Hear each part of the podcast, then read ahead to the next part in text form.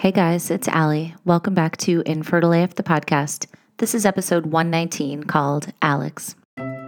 Guys, I'm so excited to tell you about Beli for Women Prenatal, which just hit the market. 92% of women don't get even close to the 450 milligrams of recommended choline they need in their diets. And in a recent study, most prenatals don't contain much of any choline at all. Beli's women's formula includes 400 milligrams of choline. Beli did things differently when they created their prenatal.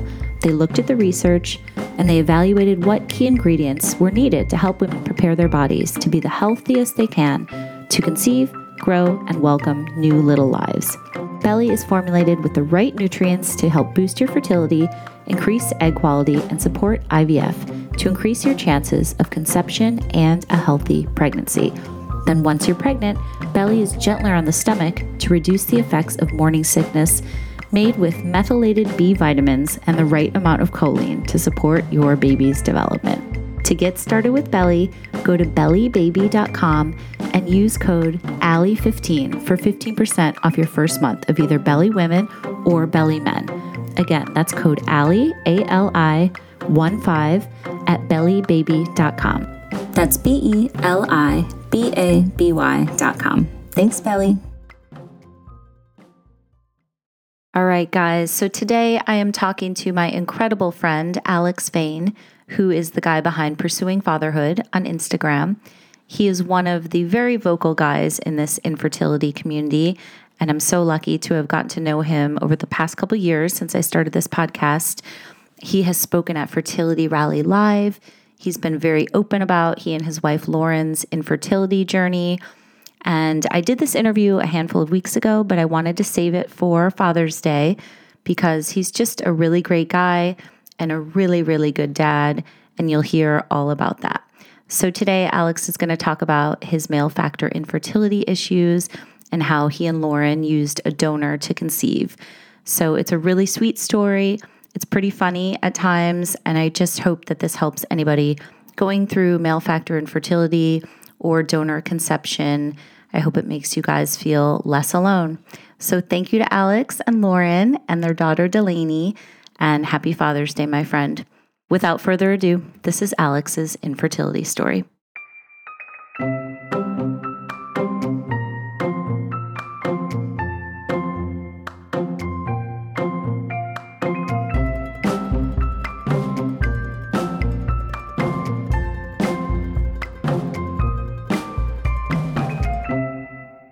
Alex, it's good to talk to you again. Yeah, good to talk to you, Ali. Thank you so much for doing this. I would love to start at the beginning with you. And as a man, like a young man, did you always want to be a dad? Like, did you know that you were going to have kids?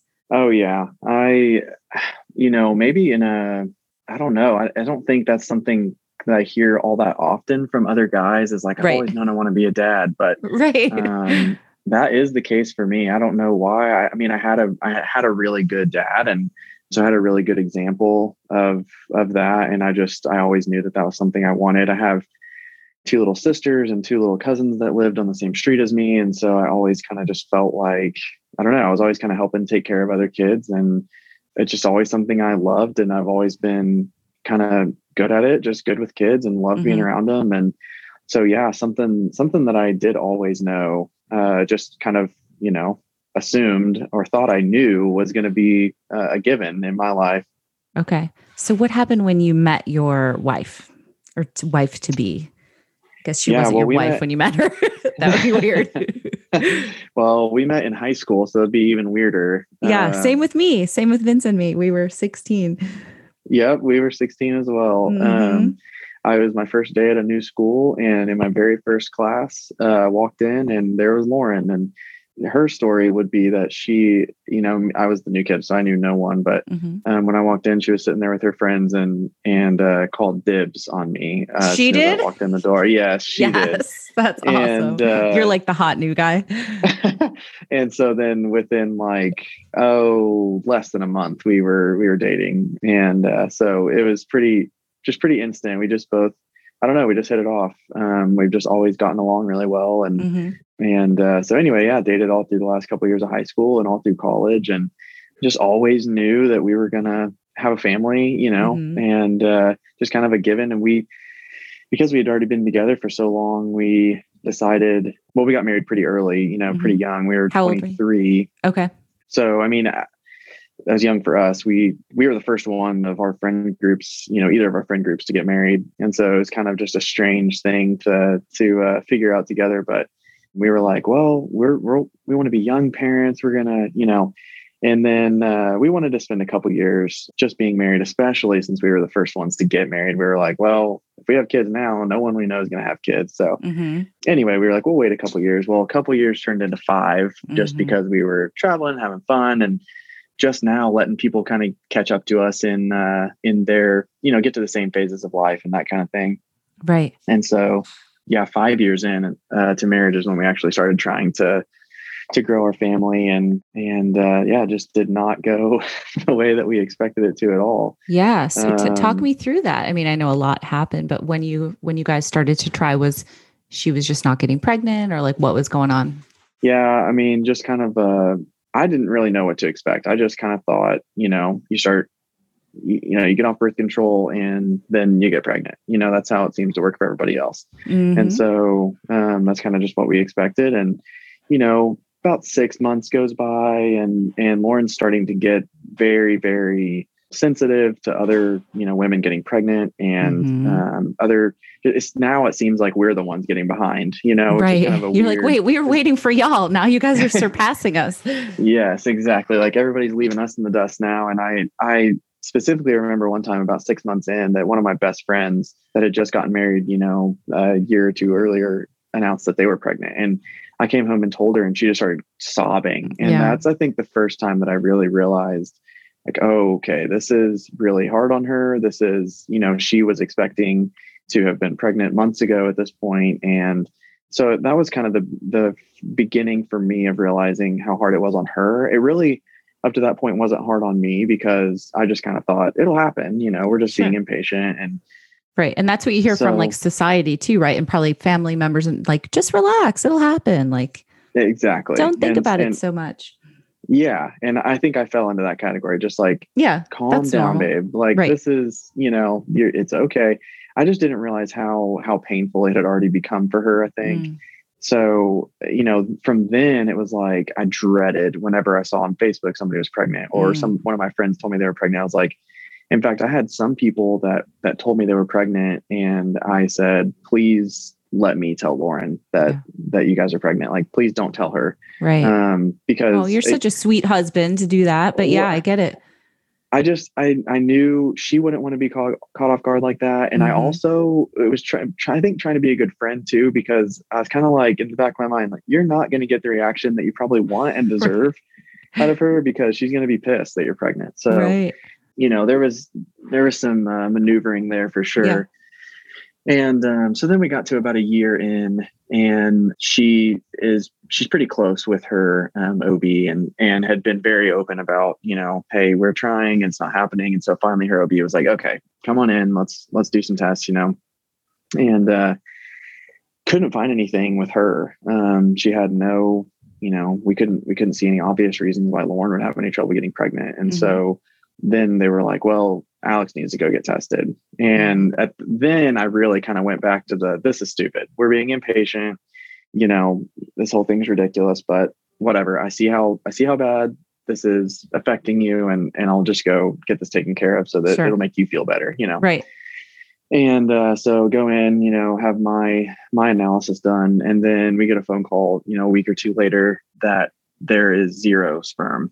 Yeah. And that was just an earth shattering moment, I think, for both of us, just not at all what we had expected. I think, you know, we both fell into the the lie that, you know, it's only women that are affected by all this. And Mhm. um, you know, that I had never even heard of of uh, this happening to any guy. Right. Um, and so, you know, I'm like, I don't even know anybody. Is that even possible? There has to be a Mhm. mistake. And just so confused and shocked. And so they they had me go in and retest and got the same results the second time. wow. And that was just, I mean, it's it's such a weird grief is such a weird thing because I can there are certain moments that I can vividly remember that I will just never forget. And then the rest of it just feels like a big fog. Mm-hmm. And I that that's how it felt. It felt like there was just a fog, you know, between us and in our house for weeks, probably months, where we were just in this darkness, you know, and yeah. and then we start, okay, what's the next steps? We got to go, let's go see a urologist, let's go,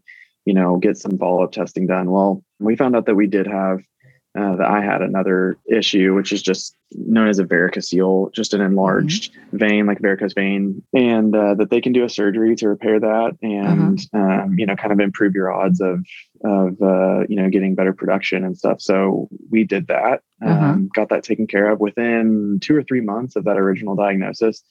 And uh, so went through all of that, and then you got to wait six months to go retest after that, just okay. to kind of let everything, the body kind of reset. Wait, can we backtrack um, a little bit, Alex, to yeah. the surgery? Because I know that you've talked about this with us before. This is not easy surgery, and it's no. painful. The recovery is painful, right? Yeah, it is, and it's not.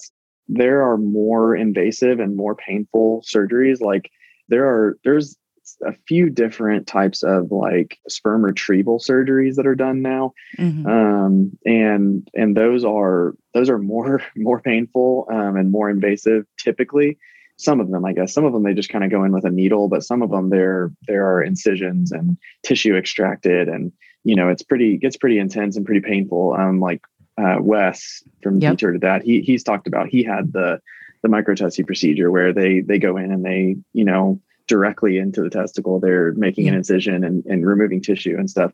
Yeah. So mine, mine is, it was a, you know, was a surgery. I had, to, I was under, you know, anesthesia and, but they, the incision's more like a, a hernia um, mm-hmm. surgery incision. And so, cause they're just going for the veins really. Gotcha. And so, but still, yes, painful. The recovery was not fun. I mean, it was, right I remember like riding in the car a week later and just it's just sitting in the car and hitting bumps in the road was yep. was really painful.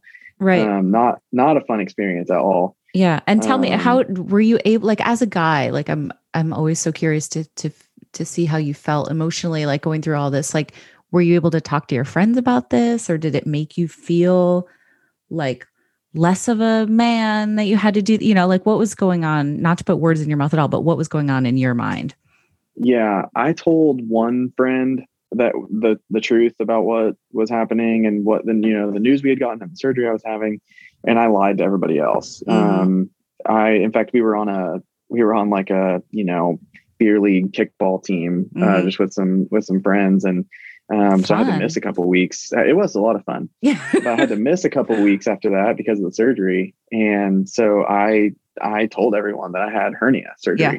Um, and I just was like, I was, I was embarrassed and ashamed by the whole thing. Yeah. Um, our, our moms knew that we, you know, what we were going through and that I had that surgery and everything, but no one else. I mean, we, we kept it pretty, pretty tight at first. We just, mm-hmm. Lauren was just trying to protect me. I think she needed to talk about it more. And but she was trying to protect me and and you know because she, she, knew i was kind of just embarrassed and emasculated and ashamed by the whole thing. And yeah.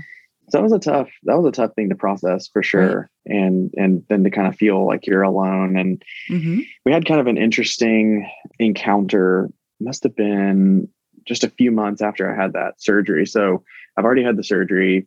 We're waiting now to retest and kind of just we're already kind of talking about next steps like what if this doesn't work? What if it does? That kind of thing. Mm-hmm. and we just randomly bumped into this this couple that we've known for I, have known the wife for uh, most of my life. And we bumped into them at a wedding and just kind of were you know catching up. And she had written a mother's day post on facebook uh, a couple years before talking about how they had struggled with infertility before they got to their kids. And you know they're so grateful to finally be experiencing a mother's day and you know celebrating a mother's day. And and so I just kind of approached her at this at this wedding and I said, "Thank you so much for, you know, sharing a little bit of your story on there." I said, "You know, it's made us feel a little bit better. We're we're currently kind of going through the same thing and we've mm-hmm. been kind of private about it." And she just I, and I had not seen this girl for years, and she just unloaded their whole story on me uh, that they had gone in had no sperm, they had done the varicocele repair surgery, and mm-hmm. and that there was no change for them and that they had actually um, used uh, a donor to get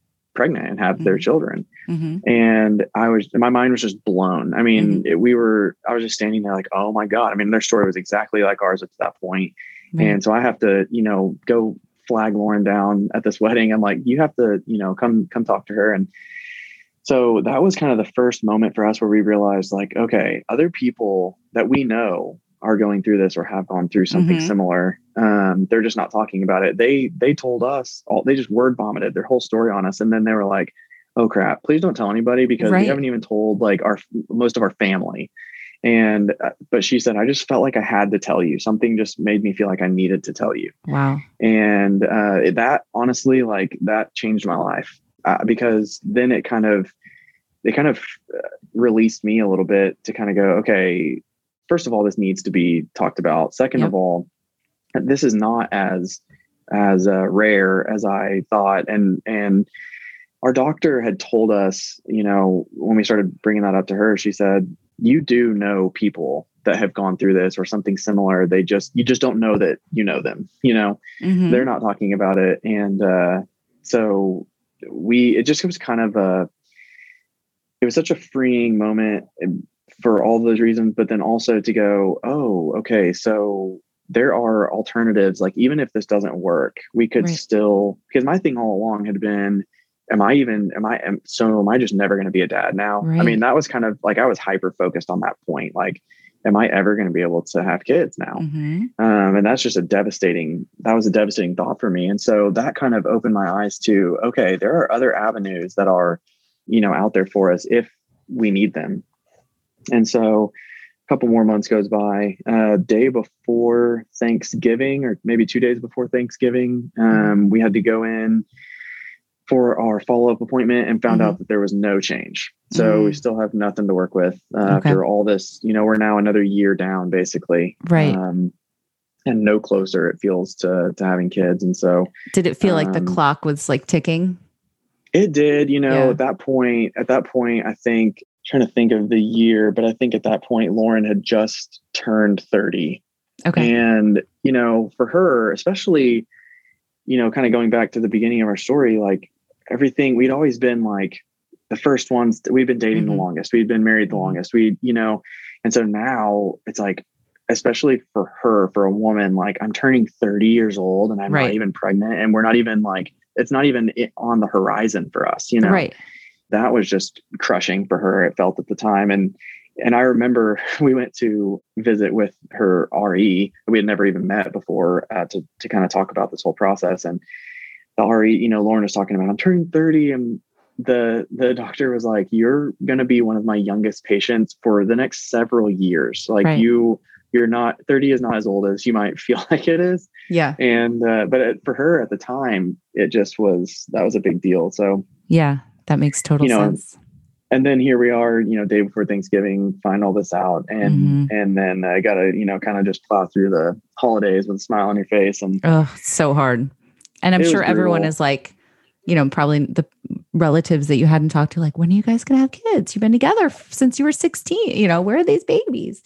constantly Yeah. i mean and that year in particular my sister my younger sister and her husband announced that they were going to adopt and so that was their kind of big announcement at christmas like hey we're kind of getting starting the process of adoption. And Wow.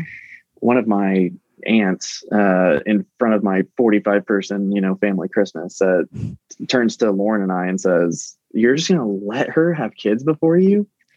And i mean lauren just if i would have let her would have just gone like full you know ufc on her or something she was she was just enraged and uh, so i had so. to yeah, for sure. And I kind of had to, you know, I yeah, I had to kind of pull her aside and my aunt aside and say, "Hey, listen, like, Yeah. we've we've been trying, and you saying that kind of stuff is not helpful to anyone. In fact, it's Wow. really hurtful." Um, Good for you for saying uh, that. Yeah, I she's just kind of a she's a very like abrasive person anyway, and just you know, kind of just shrugs it off as that's just the way I am Mhm.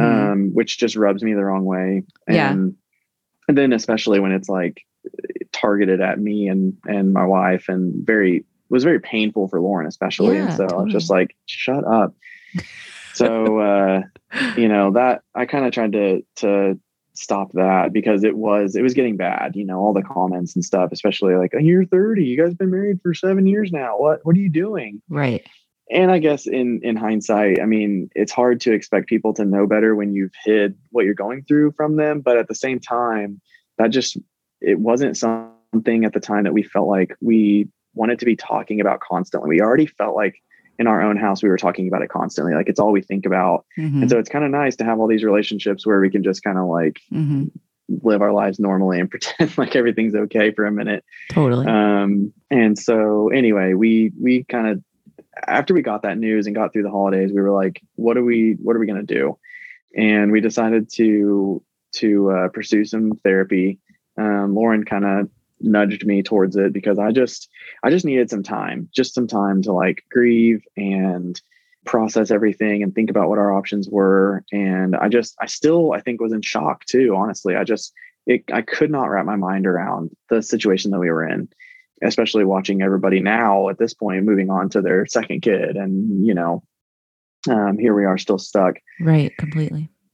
And so we took about a year to just really process and grieve and um, travel and and talk to each other. And we really, I mean, we worked on our relationship. It really ended up being a good thing for us, but um, at the time, it was just not easy. And even doing the the counseling stuff, like it's very beneficial, but it's hard work. It's just hard to to sit down and work through all those feelings. And so we did all of that, and along the line met just another chance encounter met another family that that we uh, kind of knew um, from through mutual friends that had um, gone through again the exact same situation as us. They had wow. um, a kid through through a donor, and they were about to start trying for um, another one with the same mm-hmm. donor, and so we really kind of they were a lot more open than the uh, first couple that we had met, and and so we just kind of felt like we wanted to talk with them and kind of get as much information as we could about that whole process. And they were really helpful with us about, you know, what what is if we go down this road, what are the processes going to look like? What are the mm-hmm. next steps? How does this all even work? What are the what are the donor banks websites look like? What right. do you know? I just we we were so clueless. We had no idea, and at that point, hadn't even met with. We had we had decided to change clinics, but at that time hadn't even met with the new RE, and so we had we did we were just clueless. Mm-hmm. And so um, I'd rather talk with somebody that's gone through it than just like Google it a hundred right. times in the middle of the night, like exactly. I've been doing. Right. So uh, anyway, they helped us through that whole process, and just I, I think that was another one. You know, just like that first family, that meeting the second family and just seeing their their kid and meeting them and talking to them about the whole process and just going, they're just a normal family. They're just another normal family. Like no one on the outside is like, oh my God, that's that weird family that, you know, used a donor or whatever. It's just like even their friends that their friends and family that knew their whole story and everything, like they just treated them totally normal, which of course they did. But from that position that we had been in for so long, it was like you're just constantly afraid of what is this going to look like if we do this? And are we gonna you know is this i don't know it's like we're gonna we're gonna end up with some alien child or something. Like it's just such a weird foreign process when you've never seen it up close i guess. Absolutely. I mean how are you to know? This isn't something that you just know unless you're in it right? Right. And and like i said we didn't even know anybody that had had you know male infertility issues let alone mm-hmm. you know mm-hmm. used a donor to conceive their children turns right. out we did uh, and we have right. found more of them since then but it's just some of that stuff that like because it's not normalized it makes you feel so abnormal uh, when you're when you're in that position and so that was another just just life changing moment to go and and uh, connect with them and mm-hmm. um, so we are very grateful for those families and after all that after we had taken a year uh, to do all that we did decide that that was going to be the best road for us and so early that next year we started sitting down and looking through through the donor banks and all that, which was for some a very you know quick process for us, very long, tedious process. Yeah, tell me about um, the process. Like, what were you guys finding as you're looking through the banks, and what were your you know, did you come up with kind of a list of things that you wanted to look for, like physically and otherwise, genetically, like all that stuff? Like, what were your kind of parameters? Yeah, there's a lot to to look into, and especially here in the U.S., we have several kind of larger um, banks. And me being a you know white uh, you know, pretty average, like Western European, boring heritage. Um, that's super common. So, you know, we were fortunate in that there was lots of options. Mm-hmm. Um, that also did make it a little more difficult to to choose then because you're kind of because you know, there's so many. Yeah, you got to whittle it down somehow. Right. And so, um, yeah, the we looked into four four or five different banks and i just felt like i had to have all the information mm-hmm. um, that's just kind of how i work and i made a huge master spreadsheet that had all my you know all of our top choices and uh-huh. there was probably 25 on there total that i had whittled it down to and and so yeah we're looking at um, you know physical similarities at first that was kind of the most important to me um, just how can we make this look as normal as possible basically sure, was sure. all that was going through my mind and uh, the longer we looked, the less I cared about that. It was important to me in that I wanted, you know, okay, if if we're lucky enough that a kid comes from this, I don't ever want them to kind of get the.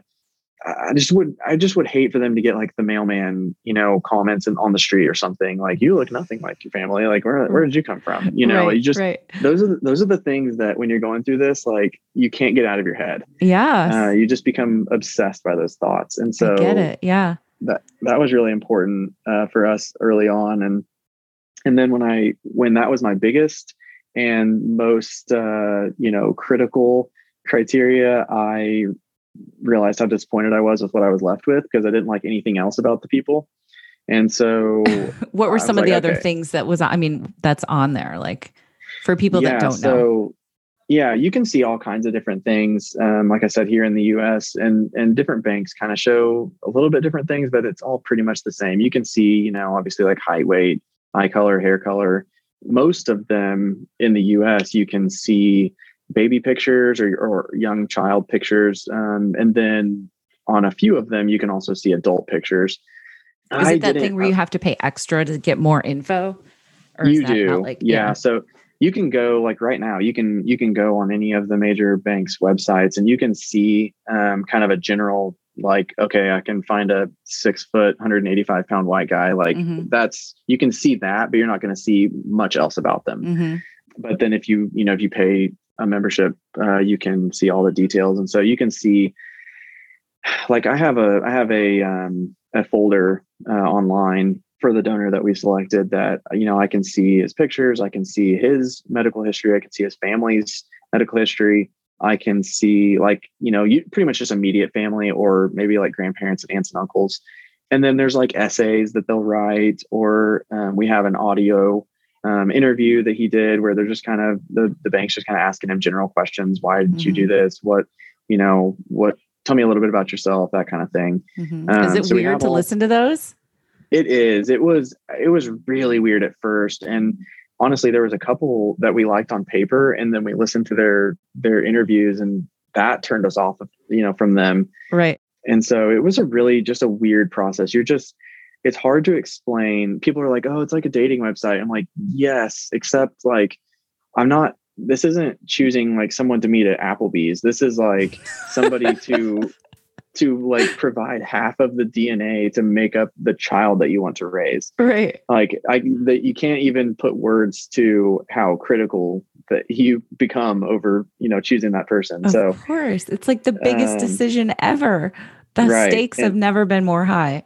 Right. And I felt every ounce of it. I just was like I I took us 3 or 4 months to do this because I was just so overwhelmed with I'm not a good like impulse decision maker anyway. I'm just an overthinker and an analyzer. And I just, uh, this was the worst. I just could not, you know, make a, make a decision. And right. Um, and what's, but, what's Lauren's input? Were you guys like, we both have to be hundred percent on board with whoever we choose? Yeah. She was really, you know, she was really good about understanding that this was really difficult for me. I mean, it was for her too. She, she's like, listen, man, like half my life I've been thinking you and I are going to have, you know, mm-hmm. babies together and all this. Like this isn't what I pictured either. And so I knew it was really hard on her as well. But she she was really big on just saying like, okay, I want you to take the lead on this. I want mm. you to have the final say. Obviously, I want to look and I want to give input and I want to make this decision together, but if if it comes down to where we have kind of a handful or you like one more than the other, um, I want you to be able to make the final decision. Wow, and that's so, incredible. yeah, she kind of empowered me to to take the reins a little bit. I think what she uh, at the time, I don't know that I really realized it, but I was kind of hurting her feelings because I didn't really I felt awkward looking with her and I still can't even really explain why. It's just mm. I think it just added some pressure to it. Mm-hmm. I felt like I needed to be doing something productive instead of just like rereading this person's profile for the 50th time. Mm-hmm. And I don't know. I so I, I just preferred to look alone. Yeah. Um, and then I and then I would kind of go, hey, you might you might look on there because I added a couple to the you know to the list um, that you might you know want to look through or something. And mm-hmm. I think she had kind of romanticized probably isn't the right word, but I think she just kind of thought this is going to look like us sitting on the couch holding hands and making this perfect choice that we feel great about together. Right. In bathtubs side by side with candlelight. yeah. Like, yeah. Exactly. Looking out into the sunset. right. Know, I just, uh, that's not the way that it went for me. It was a yeah. lot more analytical for me. And just, there just was so much more that went into it. So, you know, mm-hmm. and we did look a lot together, but I, I just needed a lot of time to look through it by myself too and so in the end, uh, we we uh, we found somebody that we both felt good about, and she kind of you know said, "Are is that are do you feel good about this? Are you sure this is you know?" I'm like, "Well, no, I'm not sure. I don't I don't I'm not sure about anything, you know." But right. but anyway, we finally decided on on someone, and then of course by the time we do, uh, there's nothing, no vials available. Oh God. Um, and so I had to call, and they said, "Well, we'll we'll put you on a wait list," and which I kind of was not that upset about because it bought me some more time. Sure. Except then they called uh, or emailed me, I guess, emailed me and said, "Hey, there's four vials available uh, on this person, and you have 48 hours to decide if you want them or not. And if not, then you go back to the back of the line." Oh. And so we were like, "Oh my god," uh, you know, just kind of panic mode again and yeah. we used every minute of that 48 hours to uh, to think about it and and uh, reread and re-listen to interviews and you know everything again before we both we really did just kind of have some peace about it i mean it's still a huge anxiety ridden decision uh, mm-hmm. at least it mm-hmm. was for me but yeah. we we both felt good about it and so um, yeah pulled the trigger and and uh, bought those those four vials and then they they'll store them on site and then um, ship them mm-hmm. um, to your to your clinic whenever you're ready and so mm-hmm. we had lauren had actually been kind of prepping, like going through a mock cycle at okay. the time, um, just because the RE wanted to kind of see what mm-hmm. her uh, ovulation cycles look like, you mm-hmm. know, how mm-hmm. many follicles you're producing and all that kind of stuff. So it actually worked out pretty perfectly that when we when we uh, bought those vials, they went ahead and and uh, shipped a couple of them to our clinic, and we mm-hmm. had our first uh, IUI the next month, which was unsuccessful. But then we had another one the following month, um, which was successful mm-hmm. and uh, resulted in our now one year old daughter, Delaney. Oh my gosh. So tell me about that when you got the results from the successful IUI. How did that feel? Well, it's kind of strange because she was uh, the caveat here, not caveat, the uh, disclaimer here, she was using very old and we later realized expired home pregnancy tests that a friend had given her like years before when we first started trying to get pregnant. Okay.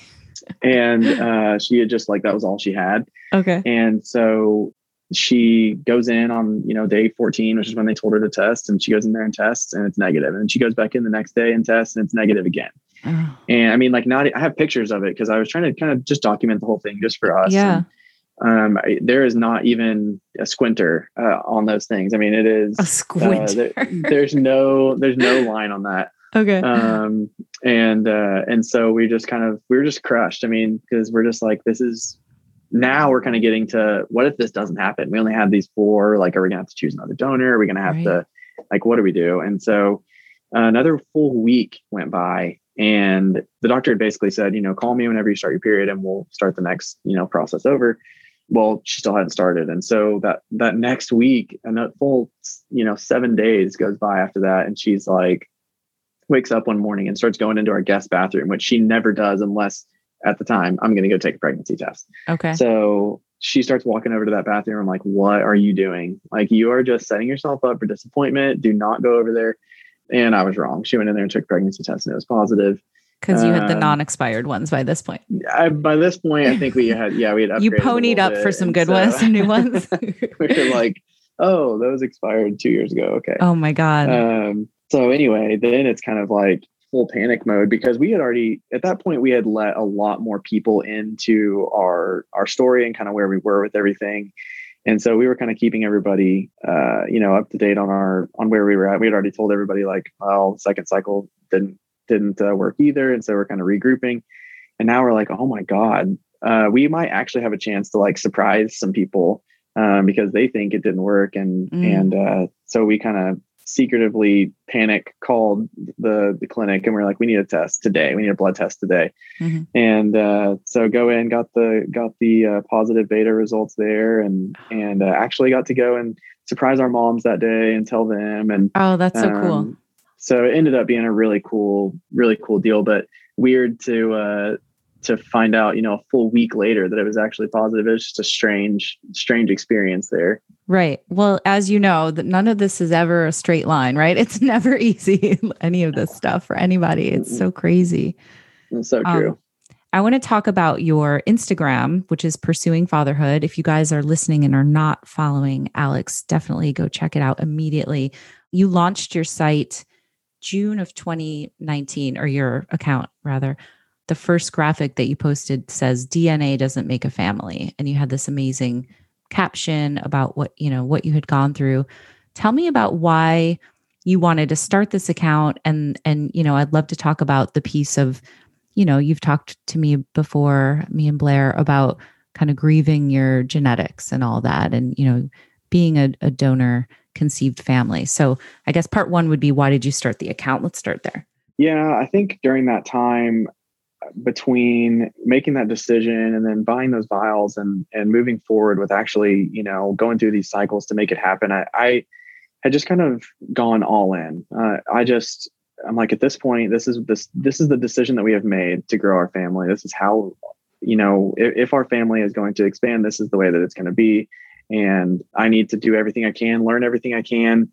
And I just I'm a very I'm just a talker, uh, just very communication driven person. And so I just wanted to to get out there and talk about it because I had I had been sitting there. I mean, now you're three years in, Mhm. and I had really barely come across two people uh, to Mhm. talk about it with, and just started to realize I at that point I started looking at looking at other Instagram accounts and there were no men sharing. I couldn't find a single person out there talking about it, It's wild. and it, it I mean, just it's not surprising. It's just like, wow, No. you know, they're out there. Right. And that was the frustrating part for me is I know they're out there and I can't even not even an anonymous account. I can't find anything. And so I found a couple women that were in similar situation that were sharing um, and and I don't know, that just kind of between that and I started listening to some podcasts that were that were talking about it and specifically ones that were talking that were, you know, interviewing either donor conceived people or people that had gone down that route and you know, it was, it was still all women, but at least it was it was just kind of nice to hear other people going through the same thing. And so I just thought, you know what? There's no like male perspective on this at all out there. And I know that I've been looking for it. And so there's probably other people that are out there looking for it too. Even if it's just women looking for what might my husband be feeling about this? And which that is largely the case, as it turns out. I mean, but uh, but still, I, I just I just I knew that people were going to be out there looking for that perspective because I had been as well, and so that's kind of what what made me want to want to do that. And it's just it's that actually I started it um, a couple of days after the uh, IUI that ended up working, and Mhm. so it's just kind of strange that my account has literally started like right when we got pregnant basically Mhm. we didn't realize it at the time but um just kind of crazy how that's worked and so yeah it's just since then it's just kind of been um you know Yeah. chronicling our life uh, It's so great. It really is so great. And you are the first person that I came across who was a guy who had an account. So, you know, I, th- I just think it's so important what you're doing. I'd love to talk about, you know, what I think you you were the one who mentioned that phrase. The first time I heard it was grieving your genetics. I remember writing that down when we first talked to you guys. It was either you or Wes, but I think it was you. So tell me about that part. yeah that was not easy for me at all um i think we all have some type of you know just weird connection that we don't even really think about a lot of times to our to our genetics and our um, ancestry and you know people are obsessed with the you know the ancestry dna tests and you know just i don't know we all feel some sense of pride with that uh, at least a lot of us and so it's just a weird thing and i think as a man especially like uh, you just are kind of groomed that like you be you're proud of that and you you pass on your name and you you know it's just i don't know it's just this weird thing like in our in our society it's not just our society it's mm-hmm. it's a worldwide thing and uh i don't know it's i think between that and and my dad actually who you know i had mentioned was was a great dad. Um he passed away uh suddenly when i was 19 and so i think for me like everything about infertility after that was kind of it, it also had the weight of like you're not going to pass on you know what what your dad left you. I don't know. It just was this weird thing like i'm the only i'm the only you know male in my family i have two sisters. And so mm-hmm. like it's going to be me that passes on our name or it's going to be me that mm-hmm. you know this or that. And i don't know it's just this like unnecessary added pressure. But to me it was heavy. Um, and so i really had to i really had to grieve that. I think i had like really thought man how cool would it be to like have a little boy that happened to look like my dad or mm-hmm. i don't know i just i think i already thought like this is going to be so hard to go through this next phase of my life without him. It was hard enough to like go through college and get married and all this stuff go through infertility without him here for that support. And i know being a parent and not having just just knowing that he's not here and he's missing out on that is really difficult for me and so that that just kind of add the dna piece just added a, an extra weight on that for me and and then beyond that it's just like pride you mm-hmm. know mm-hmm. you're just you're just kind of proud of who you are and where you came from and and um so i don't know that was a difficult thing for me but i yeah. think seeing those other families like i mentioned and then especially once i started my my Instagram account and really started seeing the number of people that are out there that are going through this exact same thing mm-hmm. and how they're able to grow their family in different ways and and my little sister adopting two kids that aren't related to her or you know mm-hmm. biologically seeing all these different things just really opened my eyes to the fact that like my first post said that DNA doesn't make a family and mm-hmm. I that's not at all to discount the importance of DNA because I know that that it is very important but man, I, you can be a really good parent uh, without being biologically connected to your kid. And yeah, um, that was just, it was an important thing for me to realize. And so I just, I don't know, I've tried really hard to, to impress that on other people too, just to, to make sure that they believe it. Yeah. You did this really cool post, if I recall, uh, when you were feeding Delaney her last bottle. And yeah. it was just so like emotional and heartfelt and talking about the ways that you bonded with her, you know, and I think that is a really legitimate concern that people have with donor conception. They're not sure if they're going to be able to bond. And clearly you have. So I would love to wrap it up with just, you know, talking about that a little bit and the bond that you have with your your little girl. And I don't know why, but now I'm going to start to cry. It's you're just I love all of your posts are just so sweet. The one about Easter, the one about running into your therapist in church. I was like, "Oh my god."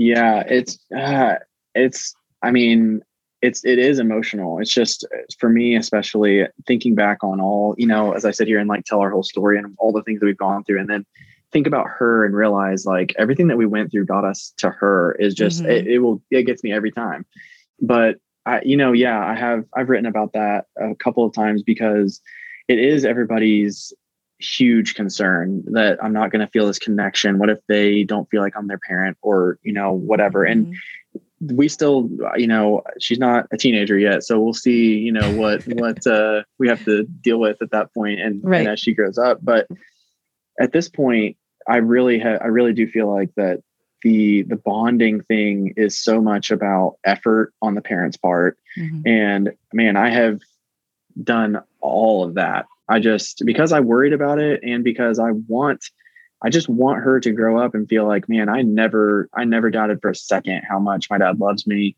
You know, I never felt weird or like we had this lack of connection. I just, whatever obstacles we might face, I, that is not going to be one. I've just been determined of that. And so, yeah, the I, I gave her a bottle every single night before bed. I mean, and the pandemic was one of those things that, you know, sucked for everyone, but mm-hmm. it kind of it allowed me to kind of slow down and spend the entire first year of her life really kind of just focusing on her. We weren't going anywhere. We weren't seeing anyone. We had kind of a nice little set routine every night. And mm-hmm. I was mm-hmm. able to really spend that time and bond with her. And yeah, I mean, yeah, I've grown ass man that was sitting there crying, feeding my daughter her, her last bottle the night before she turned one, because I just, it was just the end of an era that had been so special to me. Mm-hmm. Um, and I don't know, I just, going back to the very beginning, I all the work that I put in to to choosing the the donor that was right for us, and you know choosing the right clinic, and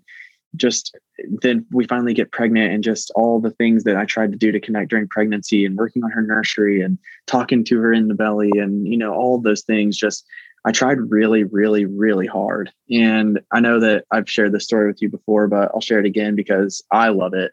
Just one of the best moments of my life. Mm-hmm. The the night that she was born was kind of just a crazy night. And she was she was born about 6 30 p.m and so you know we we and she was born about three weeks before covid got crazy. So we actually had visitors that could come into the hospital and see her. And uh, then you know once they all left and we got moved to our new room and we're getting settled for the night and lauren is just exhausted. I mean she just you know birthed a human being and uh, so she goes she's just passed out um, and i was i was laying there holding delaney on my chest and it was middle of the night and the nurses come in, you know, it feels like every 10 minutes to poke her and, you know, take her temperature and check, make sure she's okay. And so they came in, and they took her from me and they're, you know, doing all these tests on her and she's just screaming bloody murder, um, just crying, crying. And, and so then they, you know, wrap her back up and they bring her back over to me.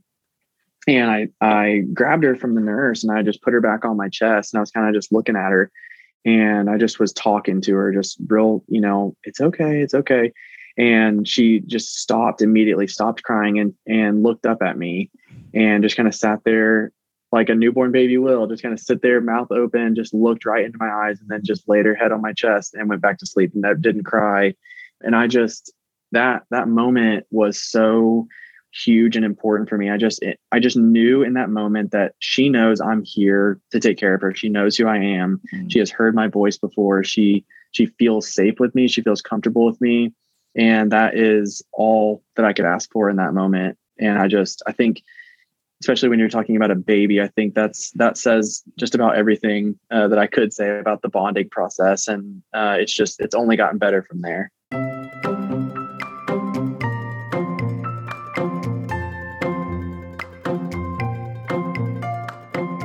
All right, everybody. Thank you so much for listening. And Alex, thanks again. If anybody wants to learn more about male factor infertility or using donor sperm or parenting a donor conceived child from the male perspective, definitely follow Alex at Pursuing Fatherhood on Instagram. And I know he's very accessible. So if you have any questions and you reach out to him, I'm sure he will respond to you as well.